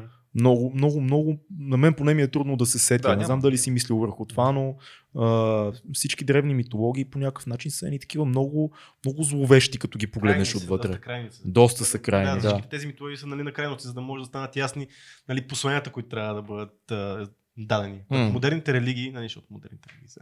Тук И, много и повече има- убийството не е нищо. Да, Да. така е. И всичко тук в момента е на- много повече трябва да интерпретираме законите Божии и така нататък, за да може да си поставим някакъв правилен път на живота. Нали? Има, има мисъл в цялото нещо, като древните са доста крайни. И при Той- примерите така. Той. Стария завет е крайен, като се замислиме, Това- защото той е много казвам, племенен. Това казвам. Но пък Новия завет и идеите около Исус Христос и, и всичко в Новия завет, те са изключително революционни, М. защото идеята за любовта като основна ценност, състраданието, взимането на, на кръста върху тебе, а, обръщането на другата буза, такова нещо преди това в нито една митология няма и това не е нещо, което с лека ръка можем, колкото и да сме рационални, да кажем приказки за 12 годишни, нали, Мгм. както много крайни атеисти наричат Библията и така Те, те нататък. действително са приказки. Те са приказки, да. Но кое не е? Въпрос е, да, но кое не е? Идеята за, за Вселената не е ли е малко или много Да, приказка? като, ка- то, то пак е приказка. Да. То, съставянето на теория, която да обясни големия взрив, това е М. нашата, нашия съвременен мит, да го наречем, за възникването на Вселената. Аз ако те върна много, много по-назад, половин час сигурно, което почнахме да говорим за религията, това, което на мен изникваше през цялото време в ума е това, че ние нали, сме едни създания, които сме доста неперфектни. Нашия мозък приоритизира всъщност социалните, социалната комуникация. Mm. Демек аз разпознавам образи, аз разпознавам тебе като човека, който им носи тия Мгм. ценности, той е такъв, такъв, такъв, тебе като М. такъв, такъв. Аз не мога да си обясна в моя маймунски мозък нещо извън този социум. Не мога да си обясна Мгм. защо нещо се случва. И Затова трябва да му дам, както кажеш, емоциите, трябва да му дам човешки вид, за да мога аз да го разпознавам. А, аз така си го обяснявам. Затова са родили точно митологиите. Да. Най- най-лесното да си обясним е нещо, което по принцип не може да си го обясним, е да му дадем лице. А, Да, за да мога да го разпознаем. по- положителното нещо в нашата... Една от основните причини ние да може да правим наука, животните да не могат да правят наука, е, че ние имаме а, психичен модел на разпознаване на, Взаимовръзки. на, да го наречем на модели. Мгм. На, на, англи, на английски думата патърн, мисля, че е най- Да, най-хубаво да, пасва. Да. Мгм. А, и, например, да вземем някаква галактика. Ние като наблюдаваме галактиките, има най-различни видове галактики. Има елипсовидни галактики, има спирални галактики, има неправилни галактики. Най-грубо казано, това са нали, най-грубо казано Да. трите подтипа. Но ние за да достигнем до тази класификация, тази категоризация на, на тези о, обекти, ние минаваме през един процес на разпознаване на сходства между тези обекти. Тоест, ние наблюдаваме много галактики и казваме, а добре, тези, тези неща са подобни. Има, има нещо между тях, което е едно и също, и това ни позволява да го абстрахираме да кажем, добре, спиралата, нали, това нещо е, спир, е, това нещо е с спирални галактики. Другите са, е, виждаме, че това, което е облото, е общо при тях, това са елиптични галактики. Накрая виждаме които не, галактики, които не пасват на тия двете и казваме, това са неправилни галактики, те имат всякаква форма. И този процес на категоризация, той, например, не е част от. То, ние го ползваме в науката, но той а, чисто философски, като, а, как да кажа, като номенклатура терминологична, не е, а, не е научен процес, той си философски процес. Мгм. Тоест процес на категориза, категоризиране на, на дадените обекти. И, а, и по същия начин такива, такива модели, най-различни, ние наблюдаваме и в, в света. Мгм. Модела на това, че героя се сблъсква с някакво предизвикателство, преодолява го и излиза по-можещ от другата страна, е модел, който наблюдаваме навсякъде в света. Аз се сблъсквам с университета, уча, минавам през това предизвикателство и от другата страна излизам а, потенциално, излизам по-можещ. Стискаме палца. Да, стискаме палци, защото може и да не излезе. А, така че такива модели има и в, в взаимоотношенията между хората и начина по който. Тоест, тези модели, които ние разпознаваме, това, са модели, които присъстват в света. Това не е нещо, което, което да сме измислили или да сме, да сме придали на тия неща. Това, това, нещо, това нещо си е там. И това, което са направили хората и това, което и ние правим дори в наши дни, като се приберем вкъщи, ние разказваме приказки. Като се приберем вкъщи, разказваме на жена си какво сме правили през деня, какво сме срещнали и така нататък. И ако обърнем внимание на това, което разказваме, ние не казваме сутринта станах, обух си чорапа, направих пет крачки, бръкнах си в носа и така нататък. Ние казваме само най-важните неща. Тоест ние подбираме ни- нивото на анализ на това, което се е случило през деня, за да, за да изберем каква част от това, което ни се е случило, да разкажем. И ние разказваме приказка. Ние предаваме какъв модел се е случило в момента в нашия живот. И това го правим непрекъснато, като целта е съответно да можем, като разменяме тези а, приказки, да знаем, ако се ме поставени пред дадената ситуация отново, да знаем как да реагираме Мгм. или ако видим дадената ситуация някъде другаде, да знаем какво потенциално ще следва от а, тази ситуация. И а, по същия начин ние разказваме приказки на децата си, които са, те изглеждат по-фантастични и така нататък, но причината да изглеждат по-фантастични е а, същата причина, поради която хората измислят алегории, примерно. Мгм. Алегорията, да кажем, някоя книга от а, Втората световна война, която е написана за м, нацистите и как настъпват в някакъв град. В а, тази алегория, да речем, някой а, автора ще използва не нацистите като е- експлицитно да напише нацистите, ами ще каже, примерно, чудовищата а, нападнаха.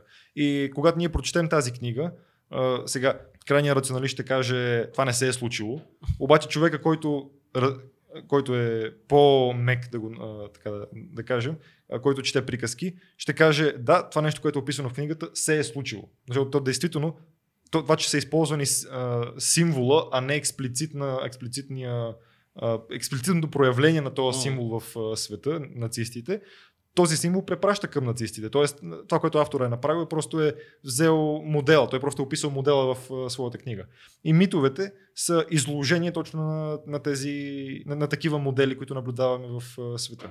Това ли те накара да се влюбиш в символизма и да започнеш да правиш видеа, които са анализи по някакъв начин на символи? Кое, кое, Да. е, кое е интересно там? Защото това е много богат свят, в който човек много може да се загуби и да се обърка. А, и, и, и хората винаги разсъждаваме, ти сам го каза, ние разказваме и разсъждаваме с символи. Ние виждаме нещата в символи, като се огледаме навсякъде около нас света, ние виждаме само символи, които носят по-голям контекст. А, кажи ни ти какво, какво намираш в това?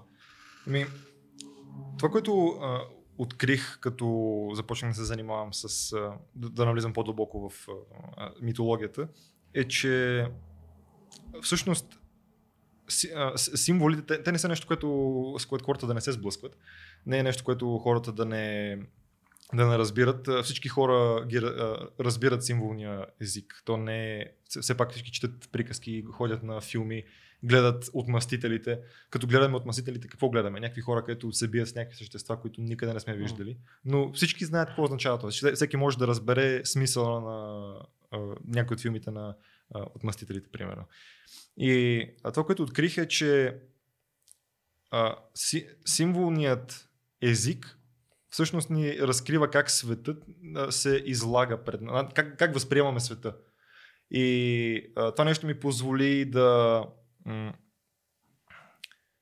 да разбирам по-добре традициите, които спазваме, да разбирам по-добре нещата, които се случват около мен, да, като например, ето, ето мисля, че вчера, да, вчера дори записах а, нов клип за символизма на Козунака и защо а, печем а, Козунак. И а, като човек като задълбая в а, символизма и започва да разбира откъде всъщност идват За, защо печем козунак? Дай, дай един тизър. Дай ни, дай тизър, да. да. Да, а, свързано е с а, първите думи от а, Библията, където пише в началото Бог сътвори небето и земята. И а, свързано е с това, а, тъй като... Първите думи това не е... са ли в началото беше словото? Не, това е от а, Йоан, от а, Евангелието на Йоан. А, в Битие, първата книга от Стария Завет е а, това. Добре, че е сътворението окей, на небето окей. и земята. И това може да го... м, можем да го третираме научно и да кажем, не, това не е вярно, но можем и да го погледнем както е всъщност, като приказка и, и да се опитаме да разберем какъв е смисъла на тая а, приказка. И в а, случая, без да навлизам в детайли за символизма на а, книгата Битие, тъй като нямам изобщо компетенциите да навлизам в дълбини за това нещо. Ти мислиш, че Но- на нас някой ни е дал компетенции да правим подкаст? Ож. Болезнена самоувереност. Говориме си тук. Могат да ни обвинат после в каквото си искат. На нас не ни пука. Така че кажи и за битие. Така трябва. Да. А, та, поставянето на, казването в началото Бог сътвори небето и земята, е поставянето на аксиомите, под които да разбираме целия свят. Как- Какво е направил Бог? Бог е създавал небето и земята. От, а, като е създавал Адам, какво е направил? Взел е земя и му е вдъхнал дихание. дихание. И е, той е, от, тоест, човекът е създание, което е от части небе, от части, от части небе, от части земя. А, И всичко в света има тези две компоненти, небе и земя. Поне в тази, в тази да го наречем библейска космология, която на времето хората са а, представили. Но тази космология не е, не е уникална само за Библията. Да. А, на, Ще ти на- разкажа после пример на за бойните изкуства, ще ти разкажа после. Добре. Да. На изток има ин и ян, примерно. Което е също нещо. В, във всяко нещо в света има ин, има и ян. И това, което а, и причината, преди която месим козунака, а, е, че а, умесването на хляба по принцип е символизиране на, а, на издигане на материята, която е примерно, м, да речем, а, брашното, от което се а, меси а, питката. А, небето, това е формата, която придаваме на питката. Тоест, а, за, за да стане питка, то не, е- не е просто брашно. Мгм. Тоест, ние трябва да го оформим и да му дадем, трябва да му дадем форма и тогава то става на, на питка. Тоест, небесният компонент е формата, земният компонент е брашното, от което е направено. И а, символизма на козунака. Козунака е специален вид хляб, а, който се а, меси на всички големи, на, т.е. на най-големите християнски празници, които са свързани с началото на нещо. Мгм. А, Това са, например, Великден, Рождество, Петдесетница и а, да, даже на Нова година също. М. И причината за това е, че питката символизира тялото на Христос. Защо? Пак може да засетите, защото Христос е въплатения Логос. Мгм. Логос е най-висшата ценност, най-висшия смисъл да го наречем, т.е. най-висшата форма на небе. А, човешкото тяло в тази онтология а, библейска е най-висшата форма на материя и най-висшият смисъл е въ- въплатен в най-висшата а, материя. И, а, и затова хляба символизира тялото на Христос. Значи, хората винаги си задават този въпрос. Всичко, което казваш, звучи абсолютно логично и вярно. Но каква е неговата стойност, когато масово хората извършват ритуали и не знаят защо ги извършват? Те Това е просто проблем. ги правят по, по дефолт някакъв, а, защото Както пред, преди казва- тях е било така. Да, както се Да. казва, ри- ритуални вярващи. Да. Да, еми. Важно ли е човек да проблем. знае това защо, се защо стават нещата? Хубавото на тези, на, на митовете и на приказките изобщо е, че не е нужно човек да навлиза в, дълбочин, в детайлите на теологията и така нататък, Мгм. че да може да извлече нещо от тях. Тоест, дали хората ще си представят, че някъде над, над небето има някаква човекоподобна фигура, дето штрака с пръсти и а, преобразява водата в вино и така нататък. А, или ще вярват в някакъв по-всеобхватен принцип, който, а, който крепи съществуването, да се изразим по този шантов начин. А, резултата от това нещо в поведението им е един и същ. Тоест няма значение дали те ще вярват в това, че над небето се намира рая или че рая всъщност не е няма нищо общо с това, да си представят. Действията им и в, двата случая биха били, резултата от действията им би, би бил, т.е. тази вяра би била един и същ. Така че това е хубавото, че може да се на, на няколко различни нива да се възприема. То, то затова е толкова успешна М. религията. Много Абсолютно. хора ще кажат, че примерно това да, не е нужно да знаеш традициите, важното е, че ги имаш. Защото примерно много хора казват, ами да, ме, това е нова, а, не нова година, го си говоря, Велик ден е м. нали, момента, в който ние се събираме вкъщи цялото семейство, месим козунаци, М. бодисваме яйца М. и за някои хора това е напълно достатъчно, няма нужда да знаят защо а, козунака Мгм. символизира тялото на Христос. М. Така че според мен аз за е себе абсолютно- лично, да, това хубаво, е, хубаво е е да знаеш, но традициите са нещо, което според мен е много, много интимно, много лично, за, не за индивида, по-скоро за а, семейството, да, да знам. Аз съм съгласен, най- най-големия паралел с това е изкуството, защото а, когато човек отиде да гледа хубав филм в киното или чете хубава книга, той не е нужно да бъде експерт, а, критик. Точно, да. Защото един критик, един режисьор, един драматург ще разбият един филм по уникален начин. Мгм, Да. Ако е хубав, наистина ти може да не знаеш нищо за кино, но излизайки да, можеш да го, да го разбереш. имаш да, нещо да, да. в теб се е променило и си, и си изпитал нещо и си взел едни заключения Мгм. от цялото. А, все пак винаги седи въпроса, аз нали, а, да хванем и другата гледна точка. Стефан Митев е наш голям приятел от Българското рационално общество. Той наскоро имаше един пост във Фейсбук покрай Великден, който в общи линии каза следните неща. Хората празнуват Великден, просто защото е, такава е традицията, не си задават въпроси Мгм. и всъщност ние отбелязваме една, не с тези думи, тук ще го окастря, извиняй Стефане, но в общи линии честваме това, че един човек е възкръснал, което е абсолютно безумие, не е възкръсвал никой. Мгм. Ние по дефолт живеем в едно, едно безумие вече много години и продължаваме да го честваме. А, нужно ли е това метафорично възкресение, за да, да го съпреживяваме ние всяка година? Изобщо такива ни мистични събития от Библията трябва ли да бъдат отхвърлени сега, когато всички сме сравнително рационални или трябва да продължаваме да ги честваме, Ами- въпреки че ума ни ги отхвърля? Къде е границата между тия неща? Питам те, защото и аз си задавам същите въпроси. За, за тези неща съвсем а, открито мога да кажа, че нямам представа. А, Аз не съм теолог, не знам, не съм и а, биолог също така, така че нямам. А, не... Това, което мога да кажа е, че това, което четем, дали ще е в Библията, дали ще е в а, скандинавските митове и така нататък, това са приказки. И ако ние седнем да дълбаем в, а, така да се каже, ще дам един а, пример. Гледах, гледахте ли Чернобил сериала? Да. В този сериал имаше един образ на жена, учен, която символизираше всички Да. учени. Да, то е събран образ. Да, да, да, събран образ. Символизмът е точно това. Това е символизъм, символите са събрани образи. Те са като zip файлове, като архивирани файлове, които ние можем да разопаковаме и да видим какво се съдържа в тях. Тоест един символ, да речем, примерно дракон, символ на дракона се среща навсякъде по света. Ага. Не е само тук, не е само в Япония или така нататък. Навсякъде по света виждаме символ на дракона. Като в различните части на света се проявяват, нали, както има общи неща, така има неща, които се различават. Но всички тези неща са част от а, този общ символ на дракона.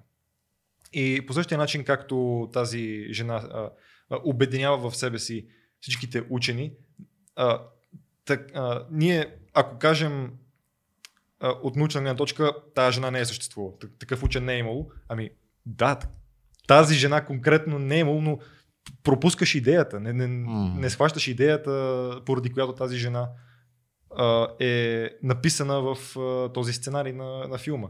Не, не, че тя е имало или нещо такова. Не казвам, че Исус го е нямало. За, за, нали, исторически. По-скоро Възкресението е сходен, А, сходно нещо. к- какво озна... Въпросът не е имало ли е, нямало ли е Възкресение. Въпросът е какво означава Да. това. Да. И а, ако седнем да разсъждаваме за приказките, имало ли е кумчо, вълчо и така нататък, не е това идеята на приказките. Абе, Ти и си, т- ти си прав, но, но а, отново нали, да върнем към, към скептичното mm-hmm. мислене. А сам Харис знаеш много добре, има, има теза, която е доста интересна, че такъв тип символизъм ние може да приложим към всичко. И не знам дали си засичал, той беше направил паралел с една рецепта за готвене, която е азиатска рецепта, в която се казва сложете шарена сол, пък там хималайска сол, пък после босилек, после еди какво си, направете с месото и беше разбил символичен анализ, ако не си го гледаш, ще го пратя, символичен анализ, хипотетичен негов, Мгм. как би наредил нещата той, ако пишеше един Ако вид търси- Библия на тази рецепта, че символите. да, числото е това, босилека е това, рибата е това, печенето значи това. Тоест това е тип мислене, Ема- който може да приложим към всичко. Тоест, защо ние да го прилагаме към измишлетини, които са от преди 2000 години, като можем да наложим същите ценности на а, всичко Ами, около нас. Хубавото е, че на, Същия символизъм. на възникването на митологията е, че ние не сме я направили, това не е възникнало съзнателно. Мгм. Тоест, това си е възникнало по абсолютно еволюционни а, при, принципи, както ми, ми рече Ляди излага в, а, мисля, че беше в трите тома на история на религиозните идеи, не съм сигурен, М. че възникването на такива митове и легенди и така нататък е в резултат от, от отсяване, стил естествен подбор М. на.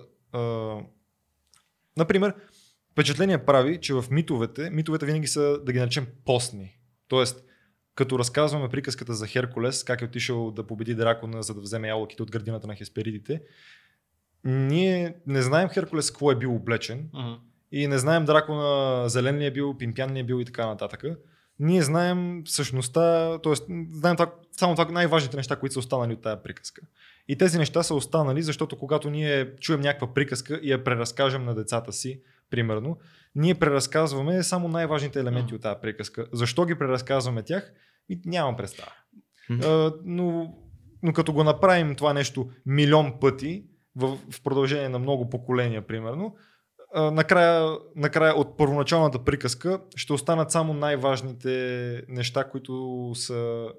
Ще ще останат само най-важните неща. Ама толкова другото, което в тази линия, която казваш, ако четеш скандинавски приказки, много често ти ще намериш много, много паралелни истории, едни и същи истории с българските народни приказки. Това, Абсолютно. а те със сигурност не са имали авторите, нали? Мгм. Не са имали никакъв допир един с други. Просто И- тези именно- истории са си Да, именно защото процеса на възникване на приказките и там и тук е един и един и същ. И те За- реално и същи истории Като се законите разказват. на физиката. Да. Дали ще погледнем законите на физиката на Земята или на Юпитер, законите са едни и същи. Именно. Е, законите на, на този естествен подбор и тук и там са едни и същи. Тоест, може да кажем, че през ситото на историята минават най-важните неща за хората. През хилядите да. години от Така, начало. така изглежда. Едно Не, сито, са, не, и- съм, не съм историк, не съм митолог, но, но да. това, ще- което е важно, то минава през ситото. Така и, изглежда. и то е едно и също на всички места по света в основите си. Супер е това. Тръгна, тръгна да казвам за а, пак а, тази, този, този символизъм с небето и земята в, в а, бойните изкуства. М. В тайконото коланите са символ на нещо. Значи първото кимоното, не още казано, е бяло. Символизира чистотата. В началото започва с бял колан, който също нали, е символ на тази чистота. М. След това е жълтото, което е слънцето. Започва се от слънцето, нали, енергията на слънцето. Идва зеленото, разлистването вече. А, а, оттам, а, оттам идва синьото, което е стремежа към небето на самото растение. М. Оттам идва вече другите са червеното е кръвта и така нататък, но отново има символизма на поса- поса- посаждането на семето, както и е пътя на ученика. Ти започваш един М. празен лист. Започваш от слънцето, това е да те кажем, е, е учителя, посажда семето, той израства, стига до небето, пролива кръв, е, умира и така нататък. Това символизма си е навсякъде, дори в цветовете. В, е, Това, което казваш е най- най-голямата опозиция на тази теория на сам Харис, който аз между другото също супер много харесвам, но тази му, този му интелектуален, това, това упражнение негово да наложи символизъм върху рецепта за готвене, а, много често се дава като някакъв довод за това, че виждаш ли всичко измишлетина и може да си измучим от пръстите mm-hmm. неща. Но не се задава никога въпроса защо той дава точно тези качества на тия неща. Не са важни нещата, които е каза, дали солта е mm-hmm. а, а, соленото нещастие в живота, пък а, да. огъня на който печеме рибата е горящия пламък и да, така нататък. Пак, пак връзките, те които правим между тях. Те са тези неща, които ги има Да. навсякъде. За, за, за, да разб... за да може ние да разберем защо сам Харис прави връзката между сол, примерно, и нещастни, примерно, казвам, не знам точно. А, ви- гледал съм клипа отдавна, но Да. да. не си го спомням. За да разберем, а, да кажем, да, да, това може да стане така. Ти, ние априорно трябва да, да, сме имаме някаква запознати. представа Да.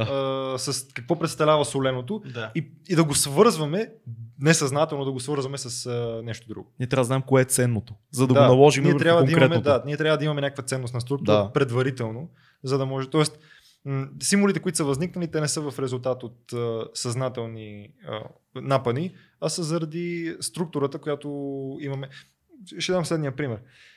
Ако, ако нямахме такава структура, която да ни позволява да, да различавам това, че е чаша и това, че е маса, М. и, да не, и да не ми се слива двата образа с едно, с едно и също нещо, М, ако нямахме такава структура и да кажем, че примерно имахме структура само за разпознаване на частици, м. примерно. И даже да кажем, че не може да, разпозна, да различаваме частиците една спрямо друга. Ни- Ние това, което щяхме да виждаме, ще да бъде просто една огромна мъгла от частици. Ние нямаше да може да виждаме. А, дори, дори ти да се движиш спрямо мен, аз, няма, аз просто ще виждам движение на някакви частици, но няма да, да имам структурата да кажа, че понеже тези, тази съвкупност от частици се движи равномерно спрямо мен, това трябва да е един обект. Аз просто ще да виждам, са- да виждам само частиците. И а, това е пример всъщност от психологията, защото м- в, а, не знам точно как се казва разстройството, когато хората не могат да разпознават лица. Мгм. А, Ние, т.е. има хора, които те знаят къде е лицето на човека, те виждат лицето, но т.е. те имат, да го наречем, шаблона лице, те имат нали, патер на лице, но не могат да го конкретизират. Не могат да... Да, аз, да го свържат. да, аз не мога Мгм. да... Аз знам, че ти и ти имате лица, но не мога да ви да, не мога да кажа, ако, ако ти си в стаята и той е извън стаята и после той влезе, аз няма да знам дали той е влязъл или ти си влязъл, Мгм. просто защото не разпознавам конкретното проявление на вашето лице, не мога да го... И по същия начин ние, ако кажем, че виждаме частици, но не можем да ги различаваме, щяхме да виждаме само една огромна... Има, има нещо друго много интересно по тази линия с митологията и символиката. А, всъщност, ние не разпознаваме, ма, ние, ние не говорим за нещата с това какво са, а за какво ни служат. Ние не казваме на, на това нещо едно дърво има в студиото, ние казваме Да. има маса в студиото. Ние не казваме а, порцелан, куп М. порцелан, ние казваме чаша. Мгм. Тоест ние дефинираме като цяло мозъка ни Ние виждаме дефинира функциите. функции. Да, виждаме Да, функциите на и, тези и абсолютно също и в митологията. Това е, това е много интересно. То, аз реално за, за това всъщност започнах да се занимавам с а, философия и с а, а, този символен начин на разбиране на света, защото а, в, съвсем очевидно в а, науката не ми даваше отговор за а, как трябва да действам в света. Да. Тоест науката ми казва, добре, имаш планина, но тя не ми казва аз какво да направя като имам тази планина, какво като имам тази планина. Тя ти казва от какво е направена да, тя ми планината. казва какво е направено, но не ми казва как да я прекуся, как да отида от другата страна. Не ми казва как да, да стигна до върха, примерно, или нещо такова. Тя просто казва, има, имаш планина, ето от какво е направена тя. И... а, Прави се. Да, оправи се, това е. Да, абсолютно е така. Да ни препоръчаш една книга, един филм. Имаме и събития, ма няма събития, така че... а, Значи, Все още нямаме събития. Нямаме да. събития, Да. Да така видим че няма кога. това. Промени се и рубриката от това. Както и да е. Значи една книга, която е важна за те, може нещо, което наскоро си чел, нещо, което пък винаги се обръщаш обратно към него. Това е да започнем с книгата. А, Сложни, слож- сложни Нали? въпроси. Да. Баш накрая решите да ме затапвате. така е. Да. Като книга бих ви препоръчал, понеже на- наскоро ги четох поне, на Мира Челяде образи и символи. Поне да е в връзка Да. с тази тематика. Извън вече тия символните неща, а, бих препоръчал старите приказки. Примерно приказки и една нощи. А, бих препоръчал българските приказки или руски народни приказки. Филм, просто гледайте сериал Star Trek. Това, си е предостатъчно философия и те са седем по, по 7 сезона в не знам колко сериала бяха а, оригиналната серия The Next Generation, а, Deep Space 9, Voyager и после имаше Enterprise, значи 5, а, 5 по 7 имате да си гледате 35 сезона Това, сериал. това за създавата се ситуация на карантина Супер, е супер Да, предложение да. за всички. Много ти благодарим за този И разговор. аз благодаря, удоволствието е мое. Много беше интересно и готино. А, благодарим ви, ако сте били с нас до край или ако ни гледате на части, знаете и аудио има и така нататък. Patreon е под видеото.